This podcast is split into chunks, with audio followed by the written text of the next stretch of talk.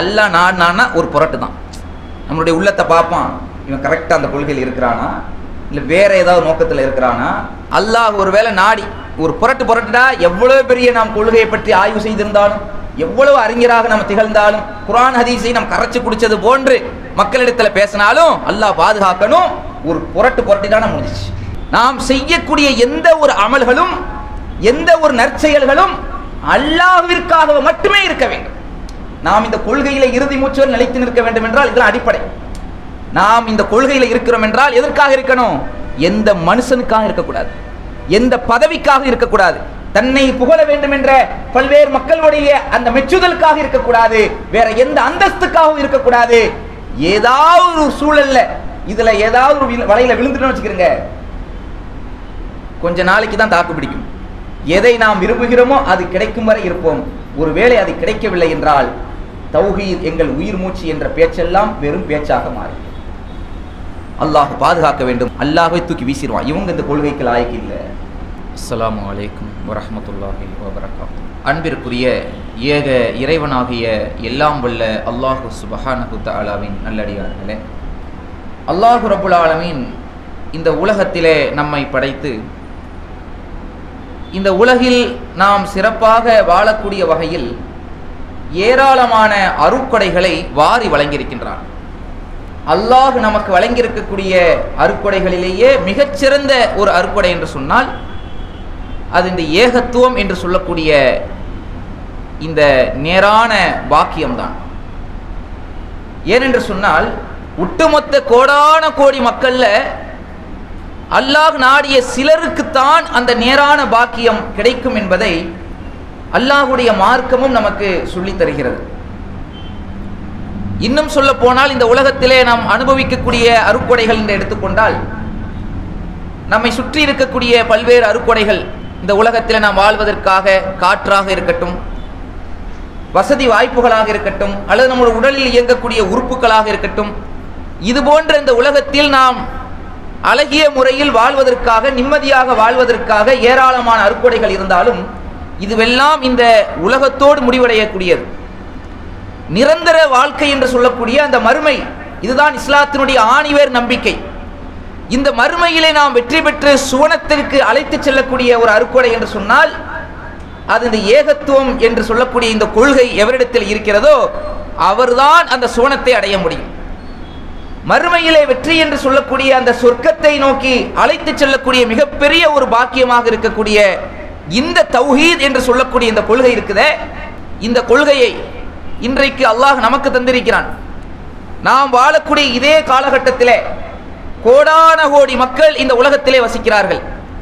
அவர்களில் பலர் கோடீஸ்வரர்களாக இருக்கிறார்கள். அப்படிப்பட்ட கோடீஸ்வரர்களில் பலருக்கு இந்த ஏகத்துவம் கிடைக்கவில்லை. பல தொழில் அதிபர்களுக்கு இந்த ஏகத்துவம் கிடைக்கவில்லை. பெரிய பெரிய சேட்டலைட்டுகள்லாம் விட்டு பல கோள்களை நாங்கள் ஆய்வு செய்கிறோம். அறிவினுடைய உச்சத்திற்கு எங்கள் நாட்டை கொண்டு செல்ல போகிறோம் என்று ஒவ்வொரு நாட்டிலும் பல்வேறு விஞ்ஞானிகள் ஆராய்ச்சியாளர்கள் இருக்கிறார்கள். அவர்களில் பலருக்கு இந்த ஏகத்துவம் கிடைக்கவில்லை. நாம் வாழக்கூடிய இந்த காலகட்டத்திலேயே நாம் கண்கூடாக பார்க்கக்கூடிய உண்மை என்று சொன்னால் இதையெல்லாம் நம்ம சொல்லலாம்.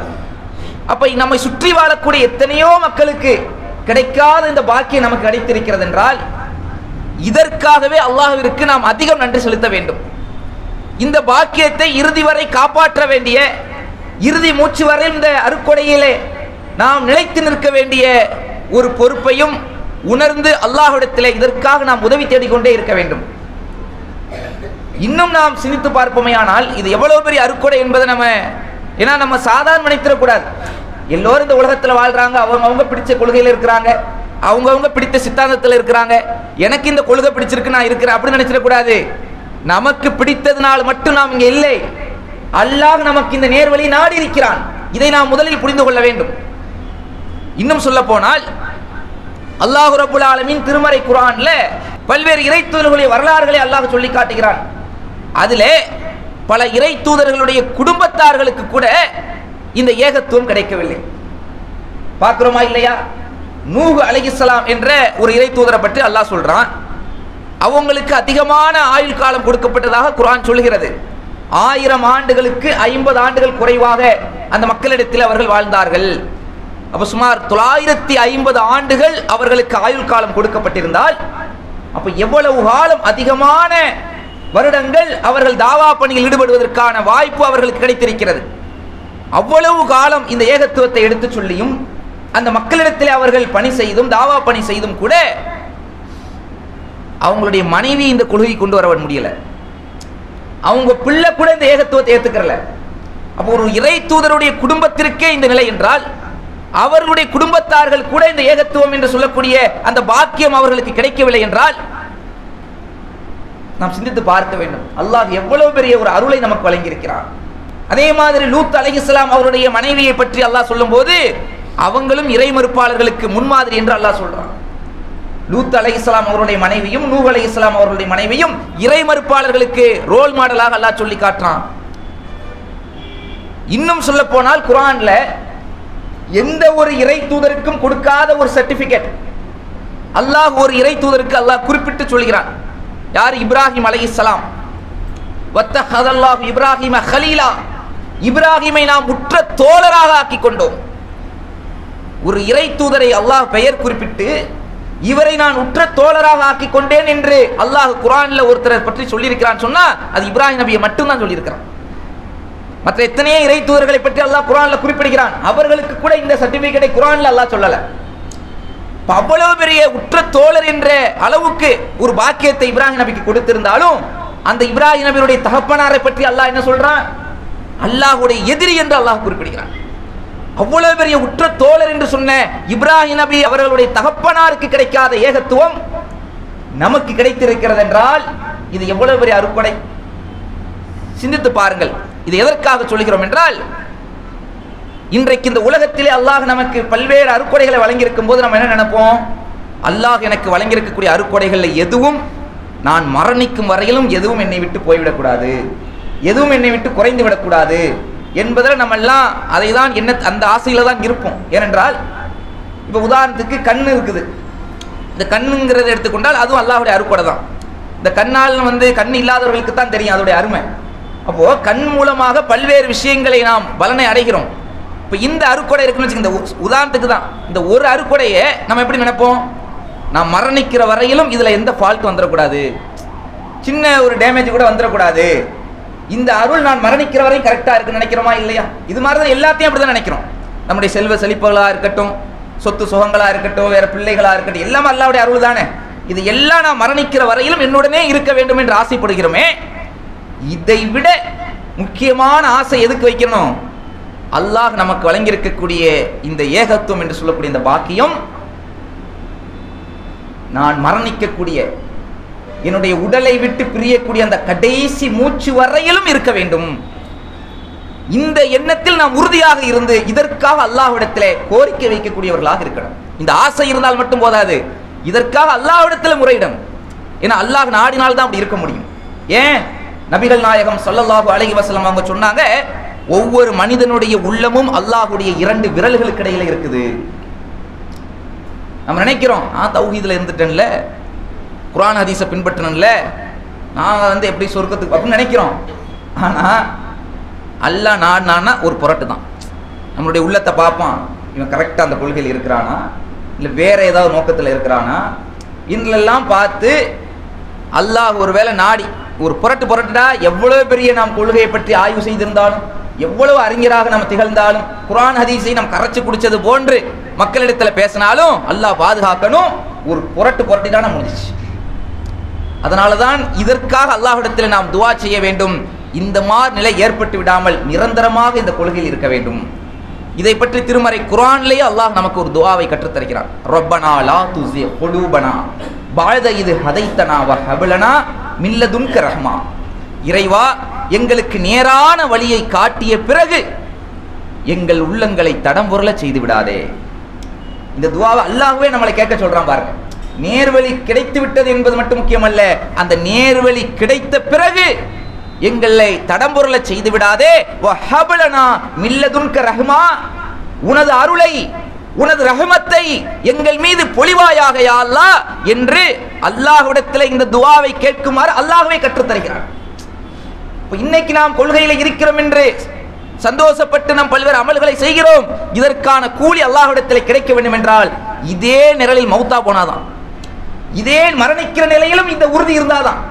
இல்லனா எத்தனை வருடங்கள் இந்த கொள்கைக்காக நாம் பாடுபட்டிருந்தாலும் எவ்வளவு பெண்ணம்பெரிய அமல்கள் செய்திருந்தாலும் மரணிக்கிற அந்த ஒரு நிமிடத்திற்கு முன்னால் இந்த சருகி விட்டாலும் சரி எல்லாமே சுக்குநூறான் நொறுங்கி போயிடும் எல்லா அமல்களும். அல்லாஹ் பாதுகாக்க வேண்டும்.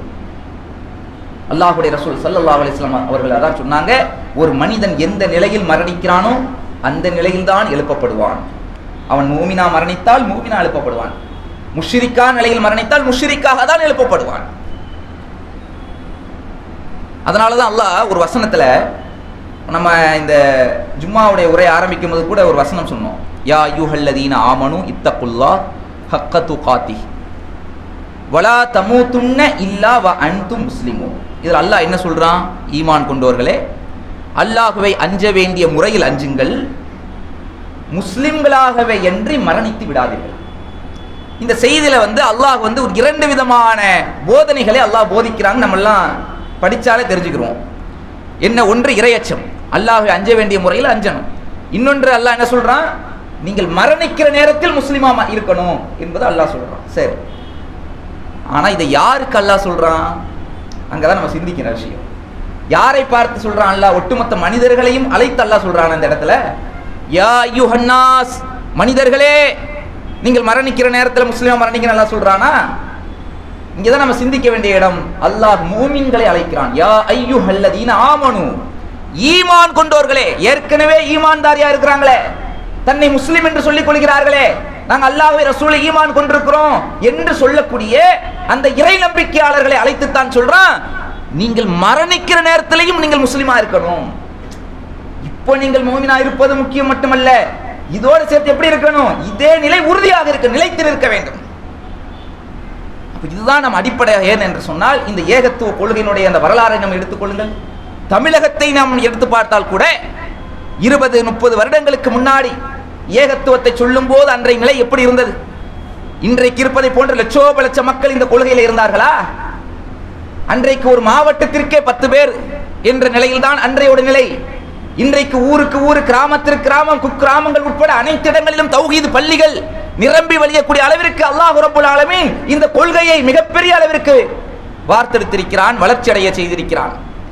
ஆனால் அன்றைக்கு இருபது இருபத்தைந்து ஆண்டுகளுக்கு முன்னாடி ஒருவர் இந்த கொள்கையை சொல்லுகிறார் என்று சொன்னால் நான் தன்னை தௌஹீதுவாதி என்று மக்களிடத்திலே பிரகடனம் செய்கிறார் என்று சொன்னால் எவ்வளவு பெரிய உறுதியில் அவர் இருந்திருப்பார் எவ்வளவு சோதனைகளுக்கு உள்ளாகி இருப்பார்கள் எவ்வளவு துன்பங்களையும் அடக்குமுறைகளையும் அவர்கள் சந்தித்திருப்பார்கள்?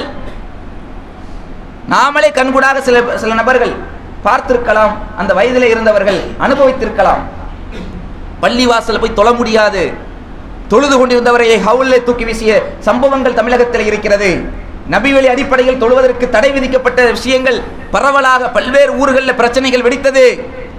அந்த நிலையிலும் தன்னை ஒரு ஏகத்துவவாதி என்று ஒருவர் மக்களிடத்திலே சொல்கிறார் என்றால் ஏகத்துவத்தின் பக்கம் அழைக்கிறார் என்று சொன்னால் எவ்வளவு உறுதியாக இருந்திருப்பார்கள்.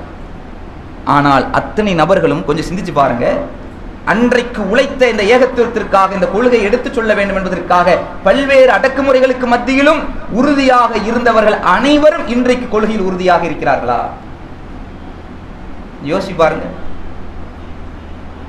இன்னைக்கு உழவு இன்னைக்கு ஒரு தௌஹீத்வாதிக்கு ஒரு பாதிப்புன்னு சொன்னா தன்னை சுற்றி இருக்கக்கூடிய ஒட்டுமொத்த கொள்கை சொந்தங்கள் வந்து குளிமிடுறோம் அவ்வளவு இன்னைக்கு இருக்கிறது பெரிய விஷயம்னு சொல்ல முடியாது.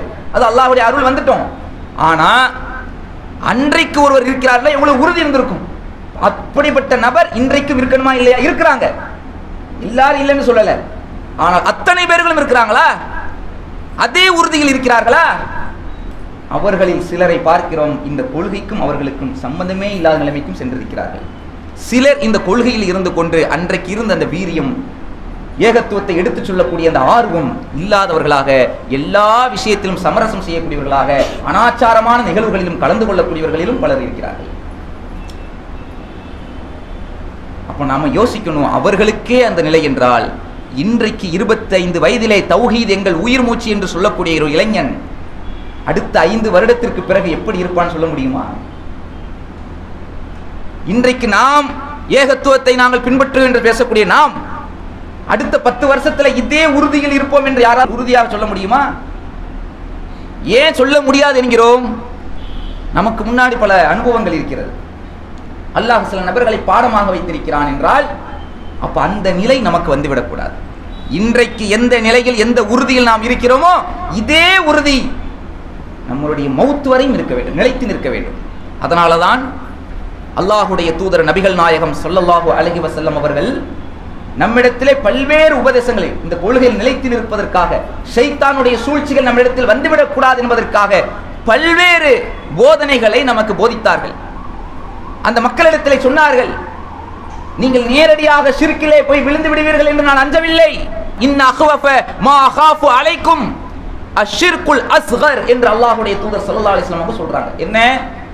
நான் அஞ்சுவதெல்லாம் உங்களுடைய விஷயத்தில் நான் பயப்படுவதெல்லாம் சிறிய இணை வைத்தல் விஷயத்தில் தான் நான் பயப்படுகிறேன். நீங்க நேரடியா சிறுக்கில் போய் விழுந்துருவீங்கன்னு பயப்படலை. இப்போ நம்மள பொறுத்தவரையும் எது சிறுக்கு என்பதை நம்ம தெளிவாக வழங்கி வச்சிருக்கிறோம்.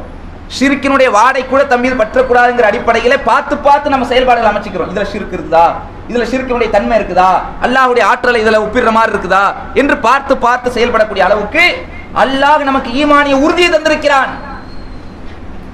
ஆனால் அல்லாஹுடைய ரசூல் சல்லாலிசம் சொன்னார்கள் அந்த சஹாபாக்கள் மத்தியிலே சொன்னார்கள் இந்த ஷிருக்கிலே நீங்கள் போய் விழுந்து விடுவீர்கள் என்று பயப்படலே உங்கள விஷயத்திலே நான் பயப்படுவதெல்லாம் சிறிய இணை வைத்தல் என்று இருக்கிறது அஷிர்குல் அஸ்ஹர் என்று இருக்கிறது அது விஷயத்தில் தான் நான் பயப்படுகிறேன் என்று சொன்னார் இதில் தான் தௌஹீத்வாதிகளாக இருக்கக்கூடிய நாம் கவனமாக கண்ணும் கருத்துமாக இருக்க வேண்டிய விஷயம். இதிலே தான் செய்தான் வழிகெடுத்து விடுவான். அது என்ன ஷிர்குல் அசுகர் சஹாபாக்கள் கேட்கிறார்கள் அல்லாஹ்வுடைய தூதரிடத்திலே வமா ஷிர்குல் அசுகர் யார சொல்லலாம் சிறிய இணை வைத்தல் என்றால் என்ன? அல்லாஹுடைய தூதரை சொல்லுங்கள் என்று கேட்கிறார்கள். அப்போது அல்லாஹுடைய ரசூல் ஸல்லல்லாஹு சொன்னார்கள் அதுதான் அரியா ரியா ரியா என்றால் முகஸ்துதி. நாம் செய்யக்கூடிய எந்த ஒரு அமல்களும் எந்த ஒரு நற்செயல்களும் அல்லாஹ்விற்காக மட்டுமே இருக்க வேண்டும். நாம் இந்த கொள்கையில இறுதி மூச்சுவல் நிலைத்து நிற்க வேண்டும் என்றால் இதெல்லாம் அடிப்படை. நாம் இந்த கொள்கையில இருக்கிறோம் என்றால் எதற்காக இருக்கணும்? எந்த மனுஷனுக்காக இருக்கக்கூடாது. எந்த பதவிக்காக இருக்கக்கூடாது. தன்னை புகழ வேண்டும் என்ற பல்வேறு மக்களுடைய அந்த மெச்சுதலுக்காக இருக்கக்கூடாது. வேற எந்த அந்தஸ்துக்காகவும் இருக்கக்கூடாது. ஏதாவது ஒரு சூழல்ல இதுல ஏதாவது ஒரு வலையில விழுந்துட்டோம்னு வச்சுக்கிறோங்க. கொஞ்ச நாளைக்கு தான் தாக்கு பிடிக்கும். எதை நாம் விரும்புகிறோமோ அது கிடைக்கும் வரை இருப்போம். ஒருவேளை அது கிடைக்கவில்லை என்றால் தௌஹீத் எங்கள் உயிர் மூச்சு என்ற பேச்செல்லாம் வெறும் பேச்சாக மாறும் அல்லாஹ் பாதுகாக்க வேண்டும். அல்லாஹை தூக்கி வீசிடுவான். இவங்க இந்த கொள்கைக்கு லாய்க்கு இல்லை. அப்ப அந்த ரியா என்று சொல்லக்கூடிய விஷயத்தில் கவனம். இதில் தான் முதல்ல நம்மள்ட்ட வருவான். ஏன்னா இவனை சிறுக்கில் தள்ள முடியல. தர்காக்கு போக மாட்டேங்கிறான் தாயத்து கட்ட மாட்டேங்கிறான் மௌலது ஓத மாட்டேங்கிறான் அந்த ஜோசியத்தை பார்க்க மாட்டேங்கிறான் சகுனம் பார்க்க மாட்டேங்கிறான். சிறுக்கினுடைய பக்கத்திலே நெருங்க மாட்டான? இவனை எப்படி இவனுடைய அமல்களை அழிச்சு பாழாக்குறது? இவன் அணு அளவு நன்மை செஞ்சாலும் அல்லாவிடத்துல கூலி கிடைச்சிருமே. இவனை எப்படி வந்து நரகத்தில் நரகத்துல தள்ளுறது? என்ன செய்யறது? இவனுக்கு இந்த எண்ணத்தை போட்டு விடுவோம் என்ற அடிப்படையிலே அவன் போடக்கூடிய ஒரு ஊசலாட்டத்தில் முதன்மையான விஷயம் தௌஹீத்வாதிகளிடத்தில் அவன் காட்டக்கூடிய விஷயம் இந்த ரியாவை போட்டு விடுவார் நாம் செய்யக்கூடிய நற்செயல்கள் செய்வோம். செயல்கள் நற்செயலாக இருக்கும். ஆனால் நோக்கம் எப்படி இருக்கும்? இதன் மூலமா ஏதாவது ஒரு லாபத்தை எதிர்நோக்கியவர்களாக இருப்போம். எந்த லாபம்? உலகத்தில் கிடைக்கக்கூடிய லாபம். உலகத்தில் பல்வேறு பதவிகளையோ புகழையோ இதை எதிர்பார்த்து ஒரு மனிதருக்காக இதை செய்தோம் என்று சொன்னால் அல்லாஹுடைய தூதர் ஸல்லல்லாஹு சொல்லி காட்டுகிறார்கள் யாருக்காக இந்த அமலை நீங்கள் செய்தீர்களோ? இந்த மாதிரி ரியா என்ற அடிப்படையிலே முகஸ்துதிக்காக ஒரு ஒரு அமல் செய்தார் என்றால் அல்லாஹ் அவரை கூப்பிடுவானா? கூப்பிட்டு அல்லாஹ் சொல்லுவானா நீ எவருக்காக இந்த அமலை செய்தீரோ அவரிடத்துல போய் நீ கூலியை பெற்றுக்கொள். நீ செஞ்ச அமலுக்கு என்ன இடத்துல கூலி கேட கேட்குறியா நான் கூலி தர மாட்டேன். யாருக்காக செஞ்சு? அவர்கிட்ட போய் கேளு. தர்றாரான பார்ப்போம். என்று சொல்லக்கூடிய அளவுக்கு அல்லாஹுடைய ரசூல் சல்லா அலிஸ்லாம் அவர்கள் எச்சரிக்கிறார்கள். இன்னும் சொல்ல போனால் பிறருக்காக நாம் ஒரு அமலை செய்தோம் என்று சொன்னால் பிறர் என்றால் பிறர் மெச்ச வேண்டும் பிறர் புகழ வேண்டும் என்பதற்காக ஒரு அமலை செய்தோம் என்று சொன்னால் அந்த அமலை அல்லாஹ் ஏற்றுக்கொள்ள மாட்டான் அதை அல்லாஹ் தூக்கி வீசிடுவான் மட்டுமல்ல. அப்படி செய்தால் அவருக்கு நரகம் என்று சொல்லக்கூடிய கடுமையான வேதனையும் இருக்கிறது. இதுல திருமறை குரான்லேயே அல்லாஹ் பல இடங்கள்ல சொல்றான் இதை. உதாரணத்துக்கு எடுத்துக்கொண்டோம் என்றால் அமல்களிலேயே பிரதான அமல் என்றால் தொழுகை. தொழுகை தான் முதன்மை அமல்கள் விஷயத்தில் அல்லாஹ் முதலாவதாக விசாரிக்கக்கூடிய விசாரணை எது மறுமையில? தொழுகை தான் தொழுகையை பற்றி ஏராளமான இடங்கள்ல அல்லாஹ் சொல்லி காட்டுகிறான். இன்ன சொலாத்த காணத் அலல் மோமினீன கிதாபம் மௌகூதா. தொழுகை மோமின்களுக்கு நேரம் குறிக்கப்பட்ட கடமையாக இருக்கிறது. அல்லாஹ் சொல்றான் இன்ன சொலாத்த தன்ஹா அனில் ஃபஹ்ஷா இவள் முன்கர். தொழுகை மானக்கேடான காரியங்களை விட்டும் தீமைகளை விட்டும் உங்களை தடுக்கிறது என்று அல்லாஹ் சொல்றான். இது அல்லாமல் ஏராளமான இடங்கள்ல வகைமு ஸலா வகைமு முசலா தொழுகையை நிலைநாட்டுங்கள் நிலைநாட்டுங்கள் என்று ஏராளமான இடங்களை சொல்றான். இப்படி சொல்லக்கூடிய இவ்வளவு பிரதானமாக கருதப்படக்கூடிய ஒரு அமலை பற்றி அதே குரான்ல ஒரு இடத்திலே அல்லாஹ் சொல்லி காட்டுகிறான். தொழுகையாளிகளுக்கு கேடுதான் இருக்கிறது நாசம் தான் ஆச்சரியமா இருக்குதா இல்லையா? பல்வேறு இடங்கள்ல தொழுகையை பற்றி ஸ்லாகித்து சொல்லக்கூடிய இறைவன் தொழுகையை நிலைநாட்டுங்கள் விட்டுறாதீங்கள் என்று அல்லாஹ் பல இடங்கள்ல வலியுறுத்துறான். ஆனா ஒரு இடத்திலே நமக்கெல்லாம் தெரிந்த ஒரு அத்தியாயம் தான் அந்த மாஊன்ங்கிற அத்தியாயத்தில் அராய் தல்லதி கத்தி பித்தின் ஓதுறமே அதில் தான் வருகிறது வயலுள்ளில் முசல்லின். தொழுகையாளிகளுக்கு நாசம் தான் இருக்கிறது. அது என்ன தொழுகை? அல்லதீனகும் அன் சொலாத்திஹிம் சாஹூன் அல்லதீனகும் யுராவூன் அவர்கள் தொழுகையில் அலட்சியம் உள்ளவர்களாக பாராமுகமுள்ளவர்களாக கவனமற்றவர்களாக இருப்பார்கள். அல்லாஹ்வுடைய சிந்தனை இல்லாமல் கவனமற்று தொழுவார்கள். அடுத்து அல்லாஹ் சொல்கிறான் பிறருக்கு காட்டுவதற்காக தொழுவார்கள். பிறர் நம்மளை பார்த்து இவர் எவ்வளவு பெரிய தொழுகையாளி எவ்வளவு இபாதத்துவாதி என்றெல்லாம் புகழ வேண்டும் என்பதற்காக தொழுவார்கள். இவர்கள் தொழக்கூடிய தொழுகை இருக்குதே. இப்படிப்பட்ட தொழுகைக்கு வந்து தொழுகை ஏற்றுக்கொள்ள மாட்டாங்கிற மாதிரி மட்டும் அல்ல அந்த தொழுகையாளிகளுக்கு கேடுதான் இருக்கிறது. அல்லாஹ் குர்ஆன்ல எச்சரிக்கிறான். நபிகள் நாயகம் ஸல்லல்லாஹு அலைஹி வசலம் அவர்கள் மறுமையில் நடக்கக்கூடிய ஒரு சம்பவத்தை சொல்லி காட்டுகிறார்கள். அது நாம் தெரிந்திருக்கக்கூடிய பிரபலமான ஒரு ஹதீஸ் தான். இருந்தாலும் தினசரி ஒவ்வொரு தௌஹீதுவாதியுடைய உள்ளத்திலும் ஆழமாக பதிய வேண்டிய ஆணிவேராக இருக்க வேண்டிய ஒரு ஹதீஸ். அல்லாஹ்வுடைய ரசூல் சொல்லி காட்டுகிறார்கள் மக்களுடைய பார்வையிலே இந்த உலகத்தில் பல்வேறு நற்செயல்களை செய்த மூன்று நபர்கள் வரவழைக்கப்படுகிறார்கள். ஒருவர் யாரே? சாதாரண நபர் அல்ல. மக்களுடைய பார்வையில் உண்மையிலேயே நல்ல விஷயத்துக்காக வாரி வழங்கிய செல்வந்தர். இன்னொருத்தர் யாரு? தானும் கல்வியை கற்று குரானை கற்று பிறருக்கும் கற்றுக் கொடுத்த மக்களுடைய பார்வையில் அறிஞராக போற்றப்பட்டவர். இன்னொருத்தர் யாரு? நல்ல விஷயத்திற்காக அல்லாஹ்வுடைய பாதையிலே தன்னுடைய உயிரை அர்ப்பணித்தவர். மக்களுடைய பார்வையிலே இவர் ஷஹீது தான் என்று கருதப்பட்டவர். ஆனால் ரிசல்ட் என்ன? மறுமையிலே அந்த மூன்று நபர்களையும் அல்லாஹ் நரகத்தில் வீச தூக்கி வீச சொல்வதாக வானவர்களை நோக்கி அல்லாஹ் கட்டளையிடுகிறான். அல்லாஹ்வுடைய ரசூல் இதை சொல்லி காட்டுறாங்க நமக்கு. இந்த மூன்று நபர்கள் சாதாரண அமல் செய்தவர்களா? பெண்ணம் பெரிய அமல்களை கொண்டு வந்தவர்கள் மக்களுடைய பார்வையில் பெரிய தனவந்தர்களாக திகழ்ந்தவர்கள் உயிரை தியாகம் செய்தவர்கள் உயிரை தியாகம் செய்யறதை விட ஒரு அமல் இருக்குதா? அவ்வளவு பெரிய ஒரு சிறப்பை செய்திருந்தால் அல்லாஹ் எதை பார்க்கிறான்? அந்த அமலை மட்டும் பார்க்கல. எதற்காக செய்தார்? அல்லாவுக்காக செய்தாரா? இல்ல வேற நோக்கத்திற்காக செய்தாரா? மூன்று நபர்களையும் அல்லாஹ் விசாரிக்கிறான் தனித்தனியாக. அவர்கள் மூன்று பேரும் கொடுத்த வாக்குமூலம் இறைவா உனக்காக தான் இதை செய்தோம் என்று சொல்லும்போது கதப்த மூன்று நபர்களையும் பார்த்து அல்லாஹ் சொன்ன வாசகம் நீங்கள் பொய் சொல்கிறீர்கள். நீ பொய் சொல்கிறாய். எதை நீ விரும்பினாயோ அது உலகத்திலே உனக்கு கிடைத்து விட்டது. இங்கே உனக்கு சொர்க்கம் கிடையாது என்று சொல்லி நரகத்தில் தூக்கி வீச ஆணையிடப்படும் என்பதாக அல்லாஹுடைய ரசூல் ஸல்லல்லாஹு அலைஹி அவங்க சொல்றாங்கன்னா இதுதான் நம்ம கவனமாக இருக்க எவ்வளவு பெரிய அமல் செய்ய சுண்ணத்தான முறையில் தொழுகிறோம். பல்வேறு வணக்க வழிபாடுகளை நபி வழி அடிப்படையில் அமல் செய்கிறோம். பல்வேறு சமுதாய பணிகள் செய்கிறோம். எவ்வளவு பெரிய தான தர்மங்கள் செய்கிறதா இருக்கட்டும் எல்லாத்துக்கும் அணு அளவு நன்மை செய்தாலும் அல்லாஹ்விடத்துல கூலி இருக்கிறது. ஏகத்துவத்தில் இருந்தால். ஆனால் இந்த அடிப்படையை விட்டு சருகிவிட்டால் சைத்தானுடைய ஷைத்தானுடைய இந்த ஊசலாட்டத்தில் விழுந்துட்டோம்னா அந்த அமல்களும் போய்விடும். கடைசியில் அதற்கு பதிலாக அல்ல நரகத்திலையும் போட்டு வறுத்தெடுப்பான் மாறாக இந்த கொள்கையிலும் நிலைத்து நிற்க முடியாது. அந்த நோக்கம் இருக்கிற வரையும் தான் இருக்கும். அதுக்கப்புறம் என்ன ஆயிரும்? அது கிடைக்கலன்னா அதோட போயிடுவாங்க. சம்மதம் இல்லாமல் வேற வேற அந்த நோக்கம் எங்கே கிடைக்குமோ அங்கே போயிடுவாங்க.